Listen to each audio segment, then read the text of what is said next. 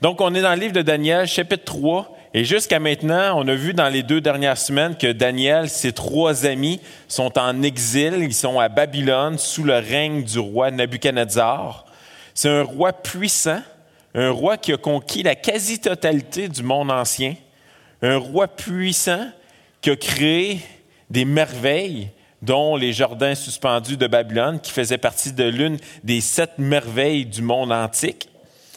Et Daniel et ses trois amis sont loin des siens. Ils sont en exil, sont à Babylone, ils sont loin de ceux qui adorent le même Dieu. Ils sont loin de, de ce qui est en commun pour eux, le temple. Le gouvernement, la culture babylonienne sont complètement défavorables à toute vie qui se conforme à la parole de Dieu. Ils doivent donc vivre, Daniel et ses trois amis, parmi un peuple, parmi un peuple qui ne partage pas la même foi que eux, et ce, même parfois au péril de leur vie. Et c'est ce qu'on va voir ce matin. Vous savez un peu d'histoire. En 98, pas en 1998, mais en 98 après Jésus-Christ, donc environ 100 ans après Jésus-Christ, l'empereur Trajan, lance une campagne contre l'Église qui va durer à peu près 20 ans. Et puis, il, y a une correspondance avec Pline le Jeune, qu'on l'appelait. C'est un gouverneur de la province de Bithynie. Et euh, ils ont une correspondance ensemble et Pline demande si la simple mention du nom de chrétien, de simplement s'afficher comme étant chrétien, mérite d'être puni ou seulement les activités qui sont associées au fait d'être chrétien qui demandent d'être punis. Et on est dans une époque où il y a beaucoup de persécutions. Et Trajan va répondre à Pline que les chrétiens ne doivent être punis que s'ils refusent de renier leur foi et d'adorer nos dieux. S'ils renient, ils doivent être libérés. Donc, s'ils renient leur Dieu, ils doivent être libérés. Et euh, l'une des lettres de Pline décrit sa pratique. Voici ce que Pline dit. C'est la ligne de conduite que j'ai adoptée. Je leur demande s'ils sont chrétiens. S'ils l'admettent, je répète la question une deuxième et une troisième fois en les menaçant de la peine capitale. S'ils persistent, je les condamne à mort, car leur, obstination inflexible doit certainement être punie. Les chrétiens qui sont citoyens romains, je, je réserve leur envoi à Rome. J'ai libéré ceux qui étaient disposés à maudire le Christ, chose qu'on ne peut, dit-on, persuader les chrétiens authentiques de faire. C'est une période difficile dans l'histoire de l'Église. C'est également une période difficile qu'on va voir dans Daniel 3, une période semblable. Et c'est possiblement des périodes qu'on pourrait revivre encore de nos jours, où ce que notre foi est mise à l'épreuve de différentes manières encore aujourd'hui. C'est ce qu'on va voir dans Daniel 3 ce matin, mais avant de faire la lecture du texte, allons dans la prière. Père du encore une fois, on veut, on te dire à quel point qu'on est reconnaissant pour ta parole. Ta parole qu'on a entre les mains encore aujourd'hui, ta parole qui est vivante, qui parle à nos cœurs, qui transforme les cœurs les plus endurcis, ta parole qui donne vie à ce qui était mort. Seigneur, on, on, te demande ce matin que tu puisses nous parler au travers de ce livre de Daniel, au travers du chapitre 3. Seigneur, on veut te prier spécifiquement pour certains de, nos membres. On veut te prier pour Chantal Bourassa. On veut te prier pour Paul Bourassa. On veut te prier, Seigneur, que tu puisses les garder solides dans leur foi. Seigneur, au travers euh, de ce qu'on va lire ce matin, de ce qu'on va voir, les trois amis de, de Daniel sont confrontés. Leur foi est confrontée à une épreuve terrible. Ils ont beaucoup de pression autour. Et Seigneur, je te demande que tu puisses fortifier Chantal, que tu puisses fortifier Paul au travers des différentes épreuves qu'ils peuvent vivre, les différentes pressions qu'ils peuvent vivre autour d'eux concernant leur foi.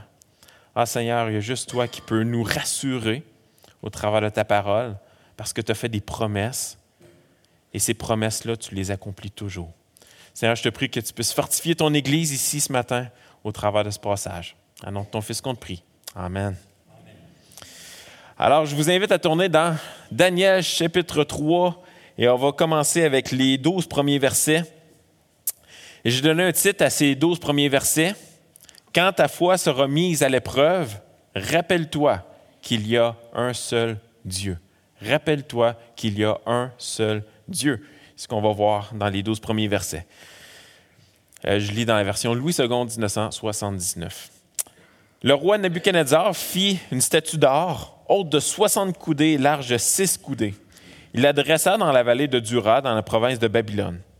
Le roi Nebuchadnezzar fit convoquer les satrapes, les intendants, et les gouverneurs, les conseillers, les trésoriers, les jurisconsultes, les juges et tous les magistrats des provinces pour qu'ils se rendent à la dédicace de la statue qu'avait élevée le roi Nebuchadnezzar.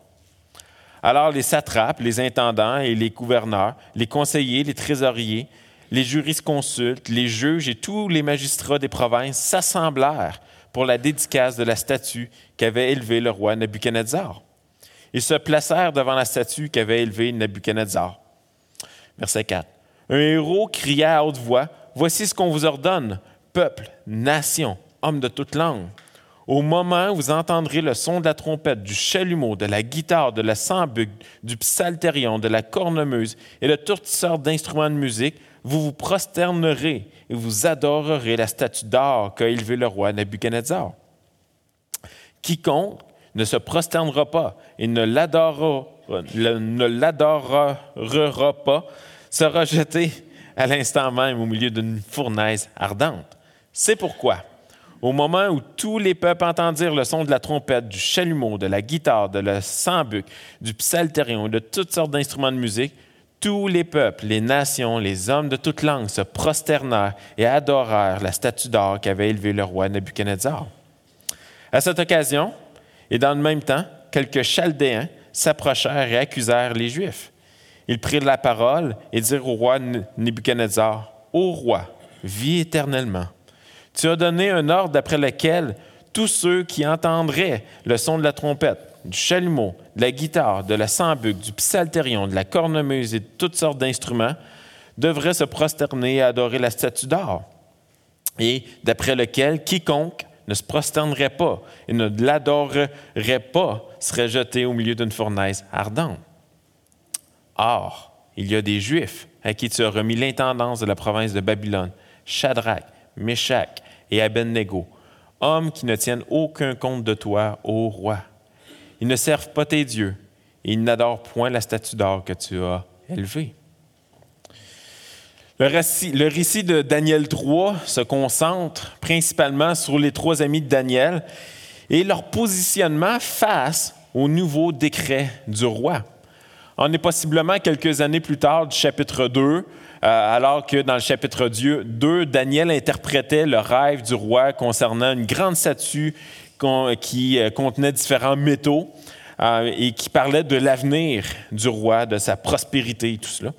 Et dans Daniel 3, probablement quelques années plus tard, Daniel lui-même ne semble pas être présent dans le récit. Le texte ne, nous dit pas où il était. Euh, peut-être qu'il était parti en mission, étant donné que c'était un proche du roi à ce moment-là. Bref, on est possiblement quelques années plus tard et le roi décide de construire une immense statue d'or. Il ne semble pas y avoir de lien avec la statue du chapitre 2.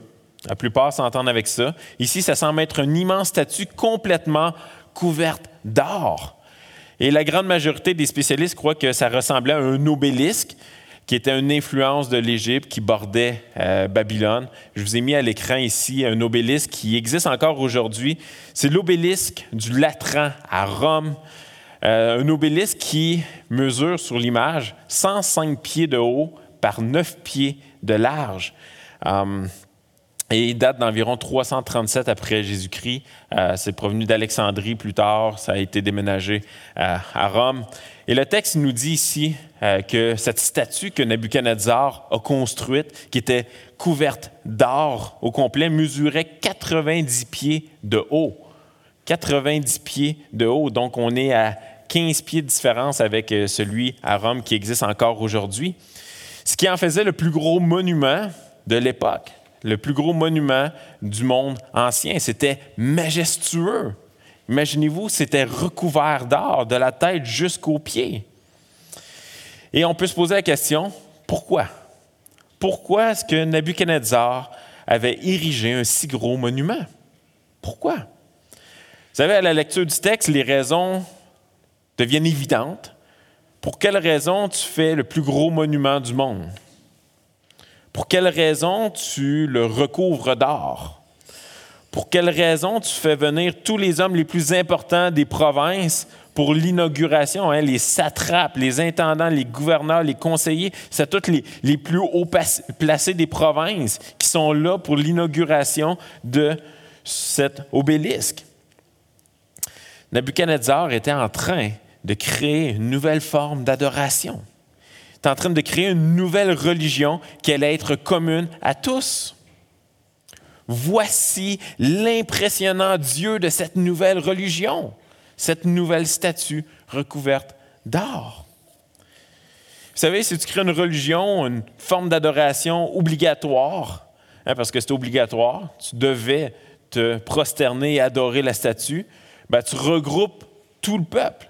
Tout le peuple est présent, tout le peuple est sous le contrôle de Nabucodonosor, du roi. Tu règnes sur tout le monde. Tu as créé le plus gros Dieu, le plus grand Dieu qui existe, et tous doivent se prosterner devant, sinon, c'est la peine capitale. Et donc, le décret est que maintenant, lorsque tu vas entendre tous les instruments mentionnés, tu te prosternes et tu adores la statue d'or. Rien de plus facile.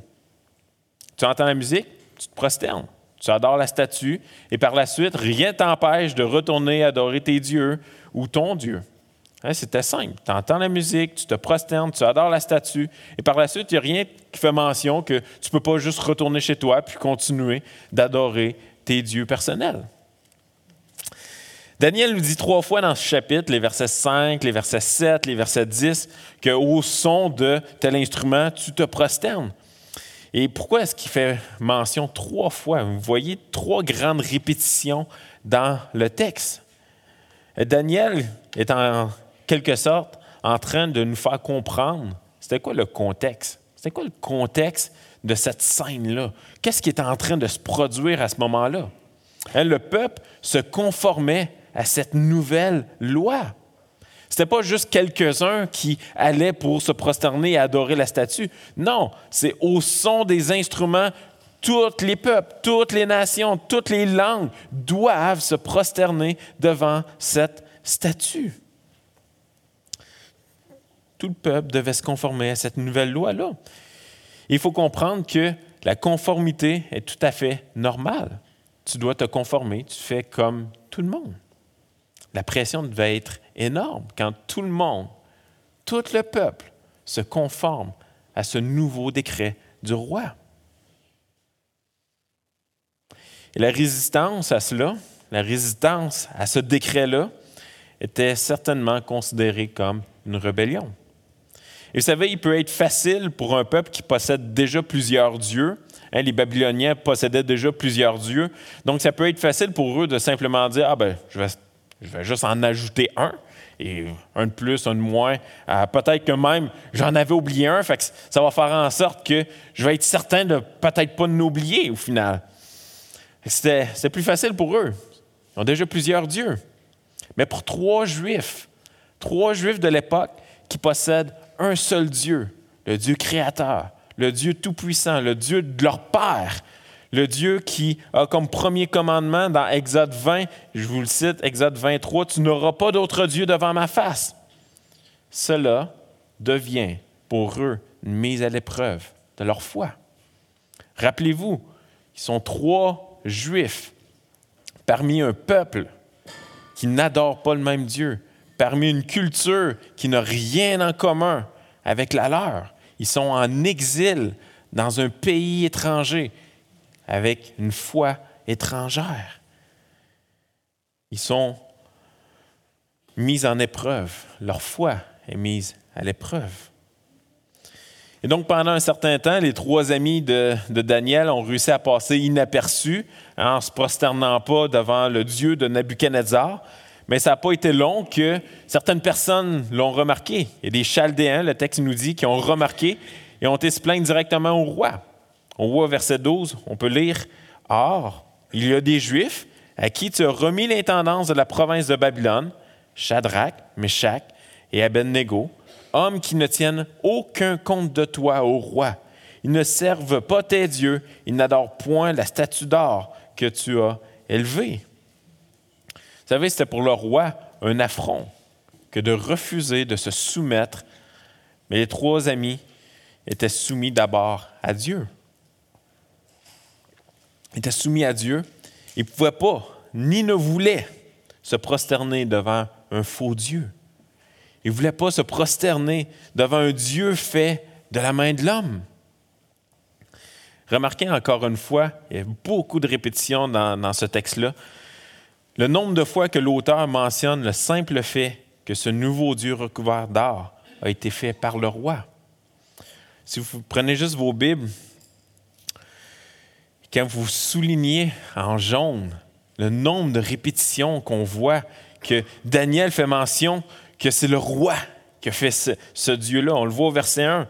Le roi Nebuchadnezzar fit une statue d'or. On le voit par la suite au verset 2, qu'avait, la statue qu'avait élevée le roi Nebuchadnezzar. On le voit au verset 3, la statue qu'avait élevée le roi Nebuchadnezzar. On le voit encore au verset 3, ils se placèrent devant la statue qu'avait élevée Nebuchadnezzar.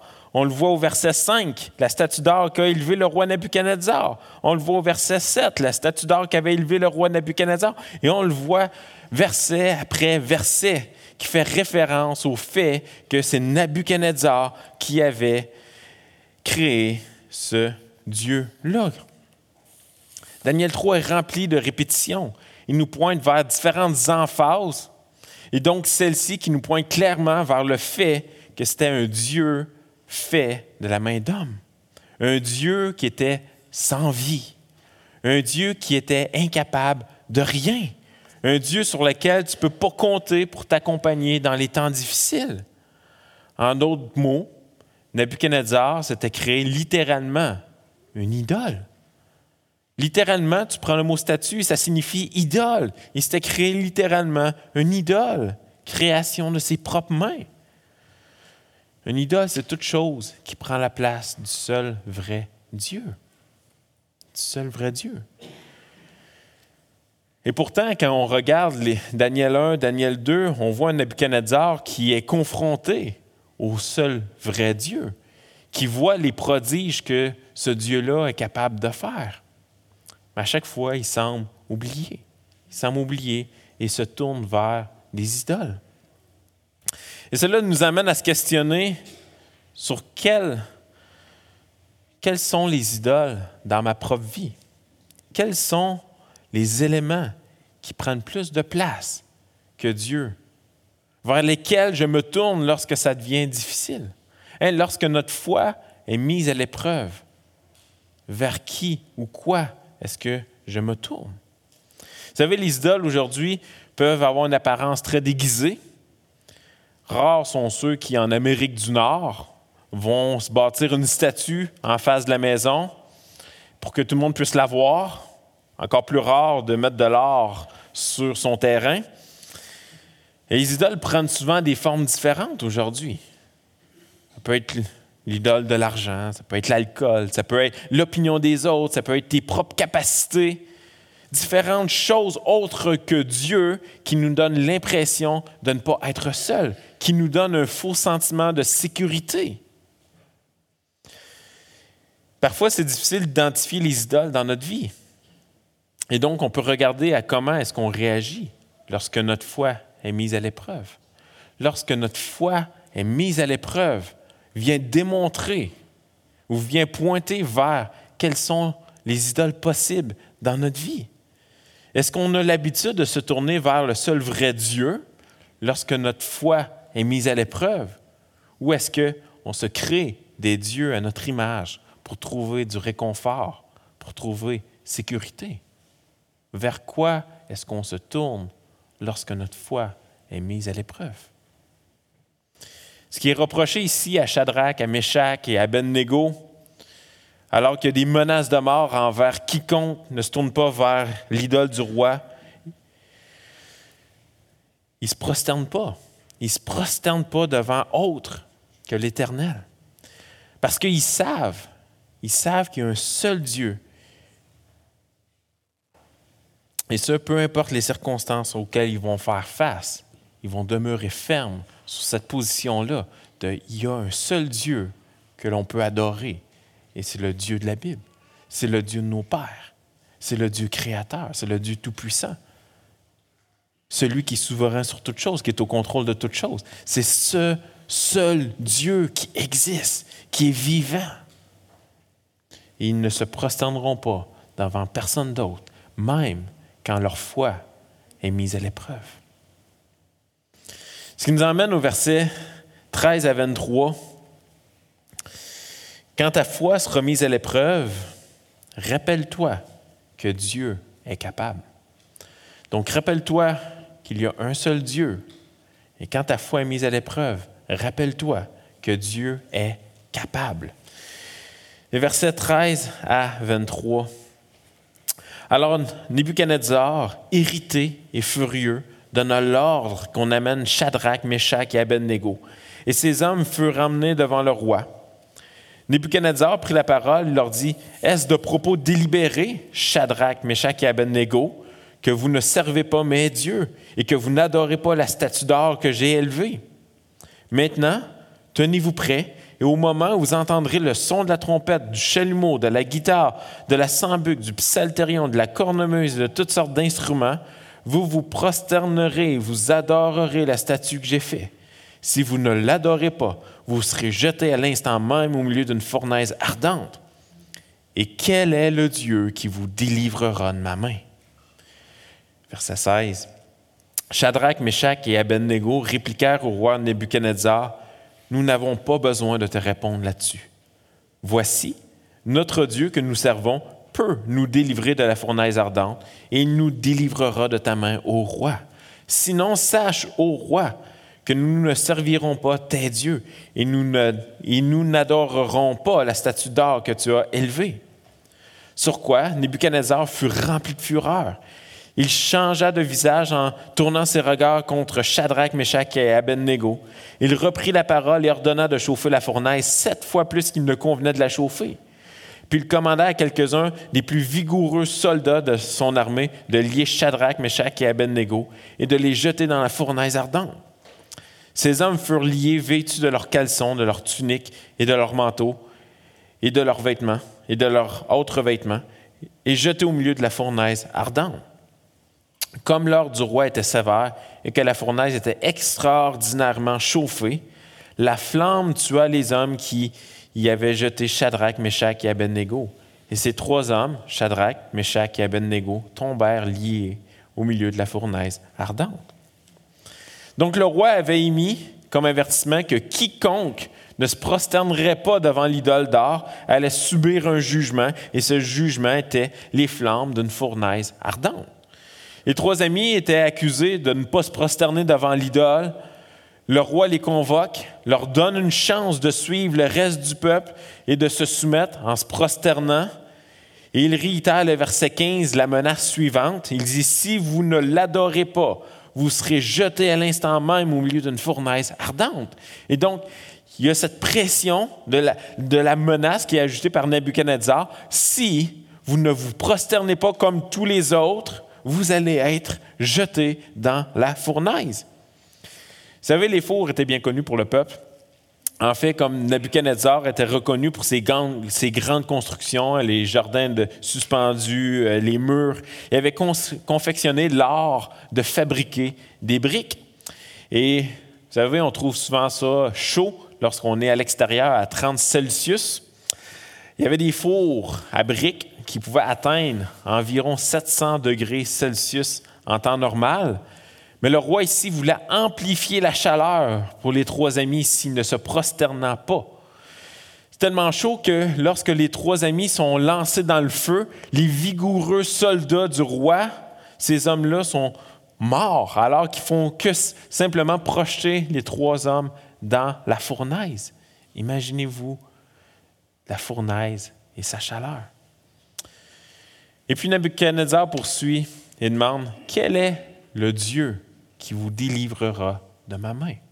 Quel est le Dieu qui vous délivrera de ma main? Hein, Nebuchadnezzar, lui, est en train de se dire Je viens de créer le plus grand Dieu qui existe dans le monde. C'est moi qui ai créé la plus grande statue d'or. Vous refusez de vous prosterner, de l'adorer. Quel autre Dieu va venir vous sauver? Il ne reste personne d'autre. Il n'y a aucun autre Dieu. Le roi se croyait invincible. Il avait possiblement oublié les années passées, les années où il, il a été témoin de la puissance de Dieu au travers de Daniel, ses trois amis, alors que Daniel était le seul à être capable d'interpréter les rêves du roi parce que Dieu lui permettait de le faire. Voici une traduction alternative maintenant du verset 17 qui nous aide à comprendre un peu mieux l'état de pensée des trois amis. Une traduction euh, que le théologien Dale Ralph Davis euh, a fait. Verset 17, il dit, Si notre Dieu que nous servons existe. Il est capable de nous délivrer de la fournaise ardente et de ta main au roi.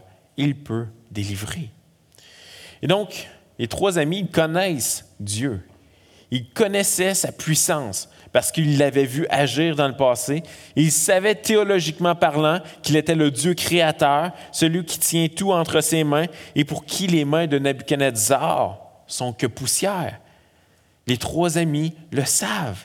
Ils avaient confiance dans la toute-puissance de Dieu. Ils savaient qu'il était capable, qu'il avait cette capacité-là de les délivrer de n'importe quelle épreuve, même la fournaise ardente.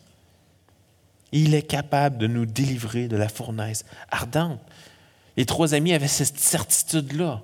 Leur foi s'appuyait sur le fait qu'ils étaient certains que le Dieu leur Père, le Dieu, le seul vrai Dieu créateur, était capable de les délivrer, qu'il était plus fort, plus grand que le roi.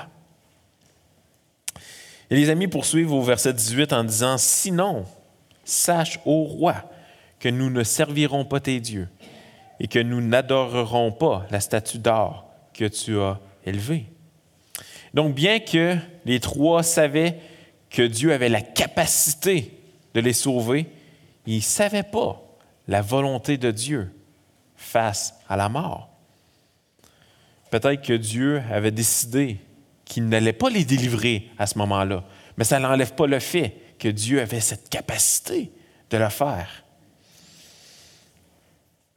Ce qui comptait réellement pour Shadrach, pour Meshach, pour Abednego, ce n'était pas la délivrance de la part de Dieu. Ce n'était pas la délivrance. Ce qui, ce qui comptait pour eux, c'était une obéissance de leur part envers Dieu et ses plans, envers Dieu et ses desseins. Pour eux, qu'ils soient délivrés ou pas, on ne veut pas renier Dieu. On ne va pas le renier.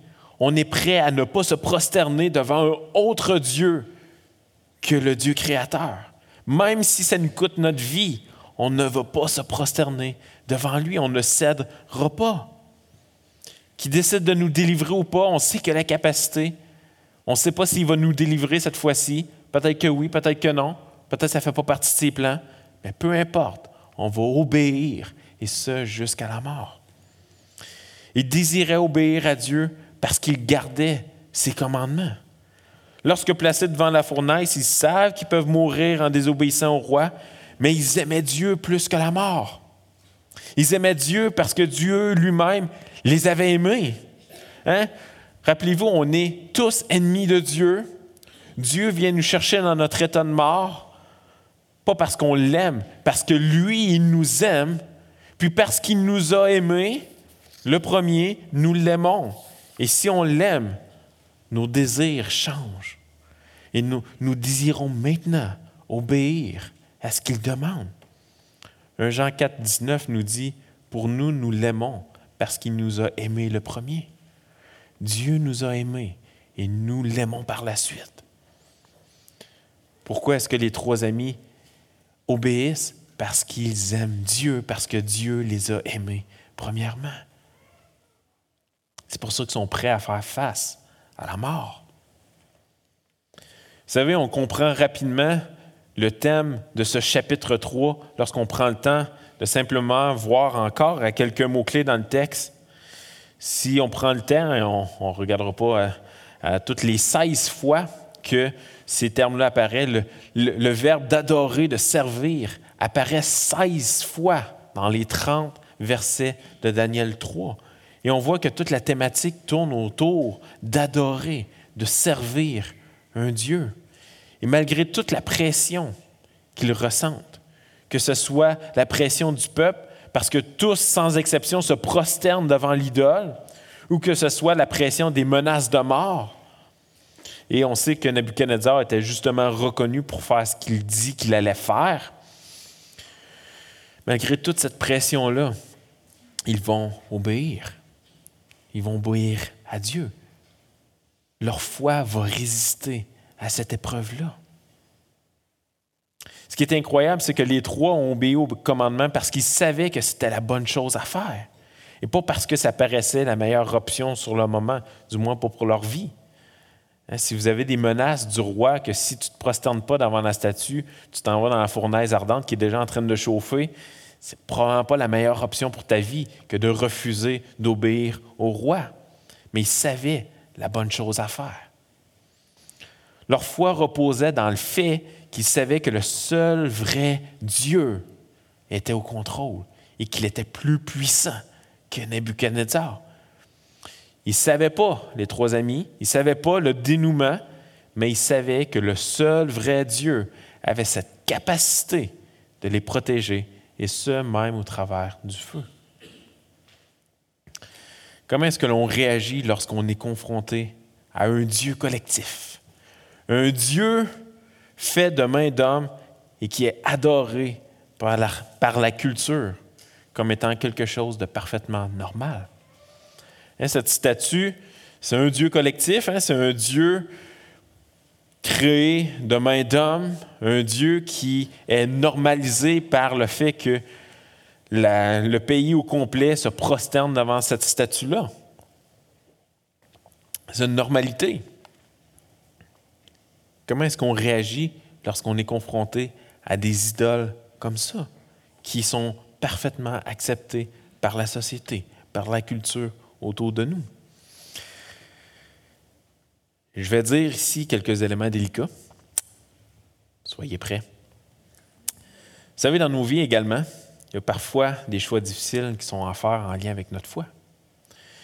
Par exemple, est-ce que j'accepte de faire ce travail qui va faire en sorte que je vais devoir mentir?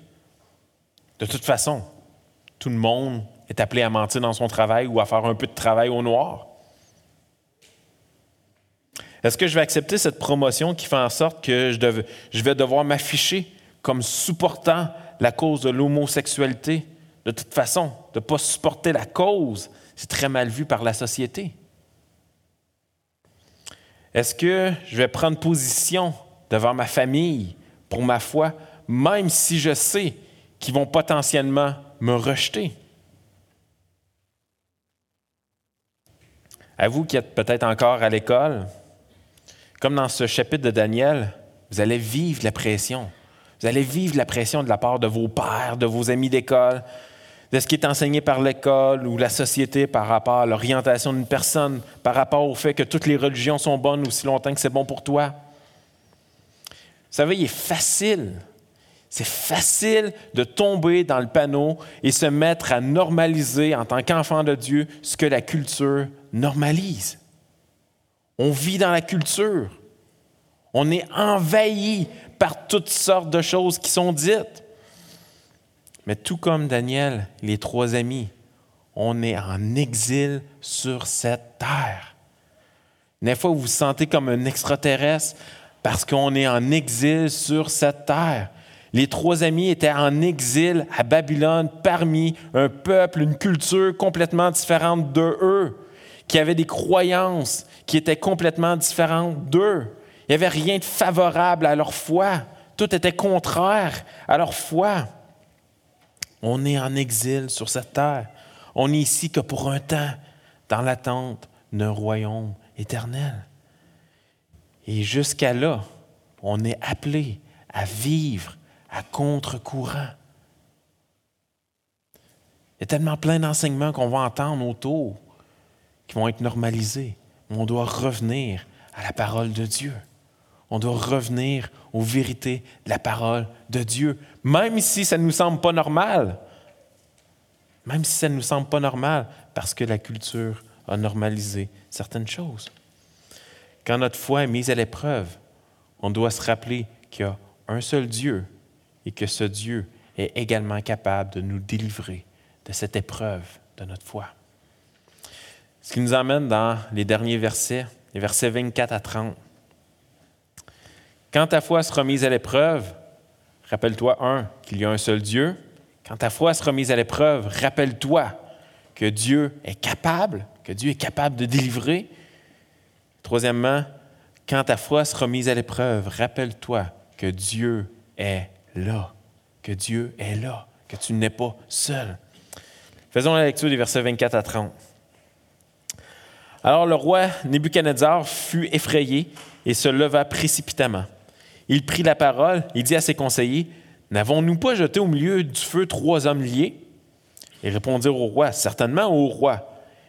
Il reprit et dit, Eh bien, je vois quatre hommes sans lien qui marchent au milieu du feu et qui n'ont point de mal. Et la figure du quatrième ressemble à celle d'un fils des dieux.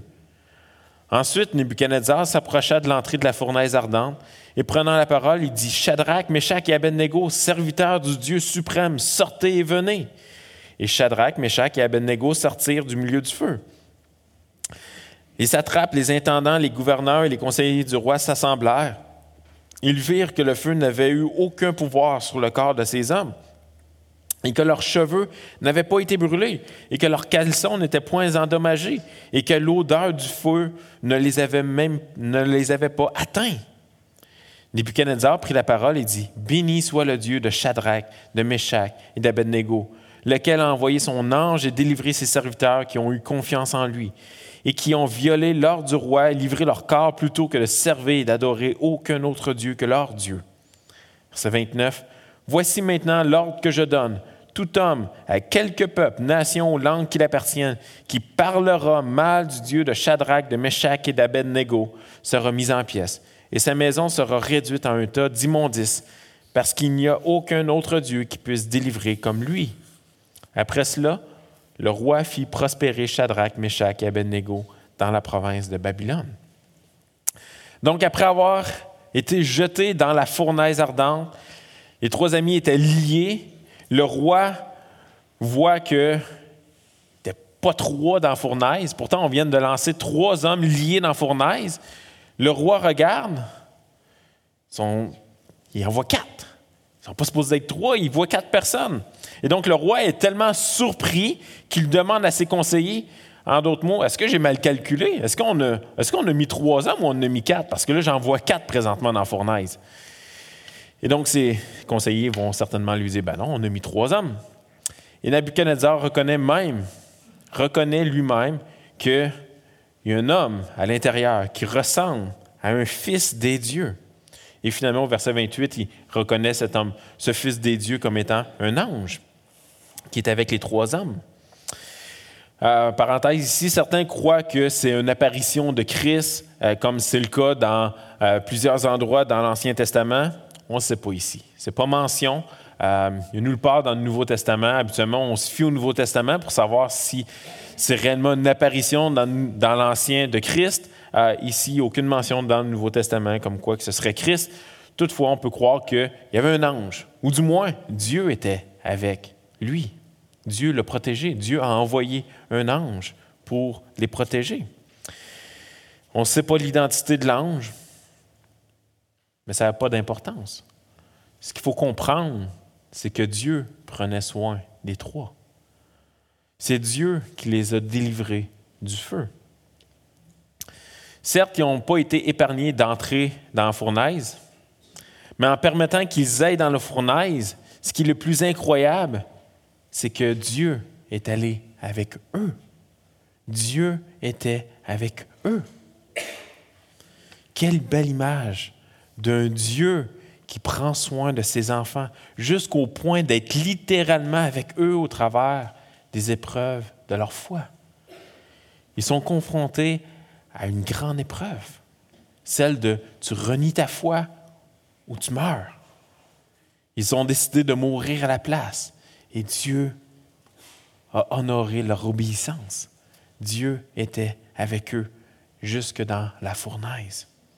Vous savez, quand on est confronté à la pression du péché, que ce soit par nos collègues autour qui nous mettent de la pression pour quelque chose, notre boss, notre famille, la société, notre propre chair, quand on vit ces épreuves-là face à notre foi, lorsqu'on vit cette pression-là d'aller à l'encontre de notre foi, il faut se rappeler, et le texte ici nous rappelle, que Dieu est là.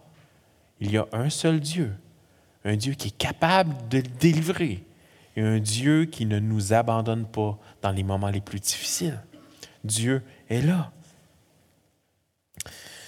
Il ne nous abandonne pas. On le voit dans l'Épître aux Hébreux, chapitre 4. Vous pouvez tourner si vous voulez, sinon je vous en fais la lecture. Hébreux, chapitre 4, versets 14 à 16. Qui dit Ainsi, puisque nous avons un grand souverain sacrificateur qui a traversé les cieux, Jésus, le Fils de Dieu, demeurons fermes dans la foi que nous professons. Car nous n'avons pas un souverain sacrificateur qui ne puisse compatir à nos faiblesses. Au contraire, il a été tenté comme nous en toutes choses, sans commettre de péché. Approchons-nous donc avec assurance du trône de la grâce, afin d'obtenir miséricorde et de trouver grâce pour être secourus dans nos besoins. On n'a pas un souverain sacrificateur qui ne puisse compatir à nos faiblesses. Un grand souverain sacrificateur qui nous secourt dans nos besoins. D'avoir Christ qui compatit ne signifie pas qu'on ne va pas souffrir de quelconque manière. Les trois amis n'ont pas été épargnés de cette angoisse probable d'être jetés dans une fournaise ardente, mais au travers de cette épreuve-là, Dieu était là. Dieu aurait pu les délivrer avant la fournaise. Il aurait pu faire n'importe quoi, faire en sorte que le, feu ne prenne pas. Hein. Moi, ça m'arrive souvent en camping de ne pas être capable de partir un feu. Ça pourrait arriver que le feu dans la fournaise n'est pas capable de partir. Non, Dieu a désiré les emmener jusque dans la fournaise, fournaise de l'épreuve, dans ce feu-là, pour finalement les délivrer dans ce moment-là. Dieu était là. Si vous nous visitez ce matin, que vous vous, vous considérez peut-être pas chrétien, sachez seulement que le chapitre 3 de Daniel nous parle de deux dieux. Le Dieu en forme d'obélisque créé par la main de Nebuchadnezzar et le Dieu créateur qui a délivré, qui délivrera encore plus tard. Et tout comme les autres dieux, l'obélisque, malgré, malgré ses 90 pieds de haut, n'était pas à la hauteur. Il était inanimé. Il était incapable de sauver qui que ce soit. Mais les trois amis avaient un Dieu. Le seul Dieu qui non seulement était avec eux au travers du feu, mais qui a plus tard pris la forme d'un homme, Jésus-Christ. Plus tard dans l'histoire, ce Dieu-là qui était avec eux a pris la forme d'un homme afin de vivre des tentations terrestres, mais sans jamais chuter.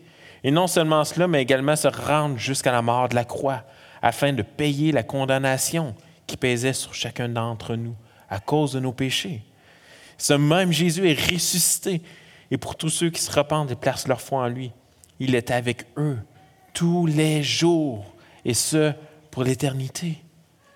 Ce même Dieu qui a délivré Shadrach, Meshach et Abednego de la fournaise, ce même Dieu nous a délivrés, ou peut nous délivrer du péché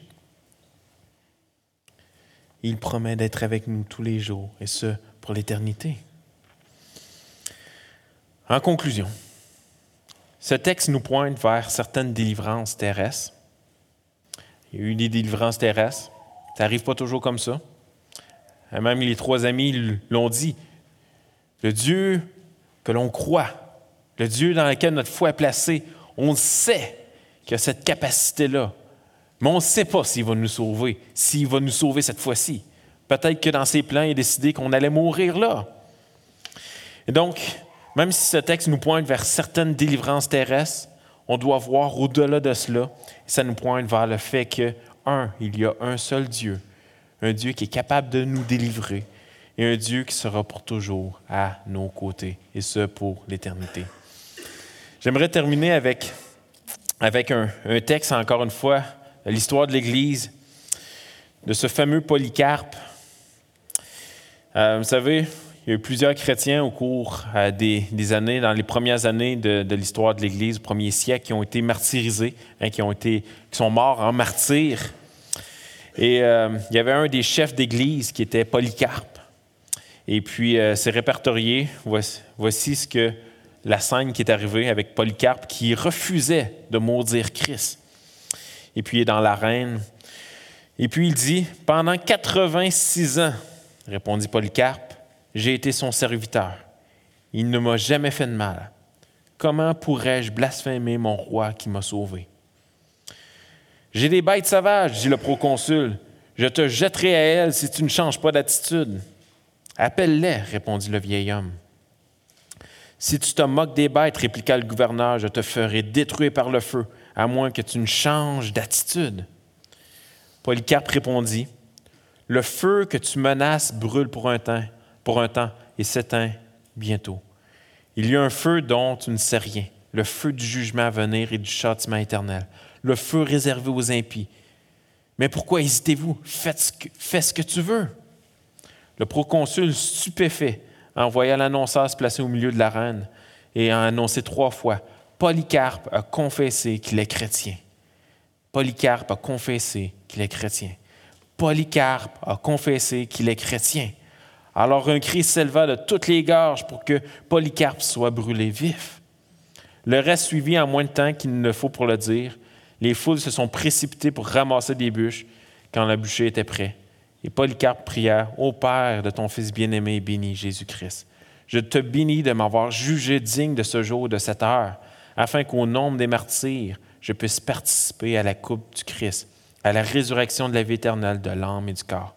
Lorsqu'il eut prononcé l'Amen et achevé sa prière, les responsables allumèrent le feu et une grande flamme s'éleva.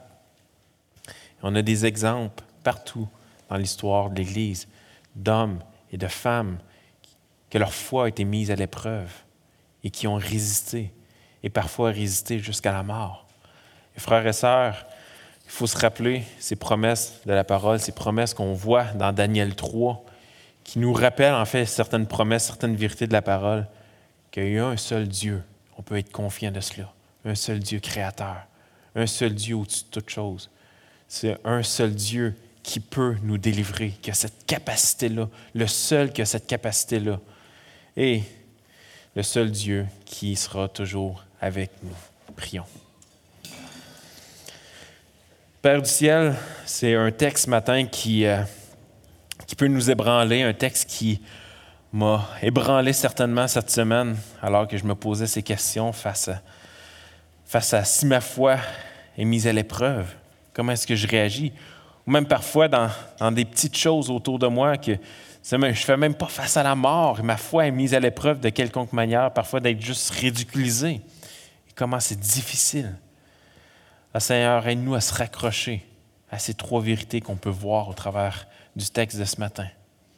Se raccrocher à ces vérités-là qui vont nous donner cette assurance qu'on fait la bonne chose. Cette assurance que l'obéissance vaut mieux que de se soumettre et d'adorer un autre idole, un autre Dieu que toi. Seigneur, on prie que tu puisses nous fortifier ce matin, que tu puisses nous donner une joie de t'appartenir. Et Seigneur, encore une fois, on veut, te remercier pour ton pardon envers nous. Nombre de fois qu'on peut tomber à cet égard-là, nombre de fois que notre foi vacille. Mais Seigneur, tu nous relèves à chaque fois et tu nous montres que tu prends soin de nous, que tu es avec nous. Seigneur, on veut te remercier pour cela. En nom de ton Fils Jésus qu'on te prie. Amen. Que Dieu vous bénisse.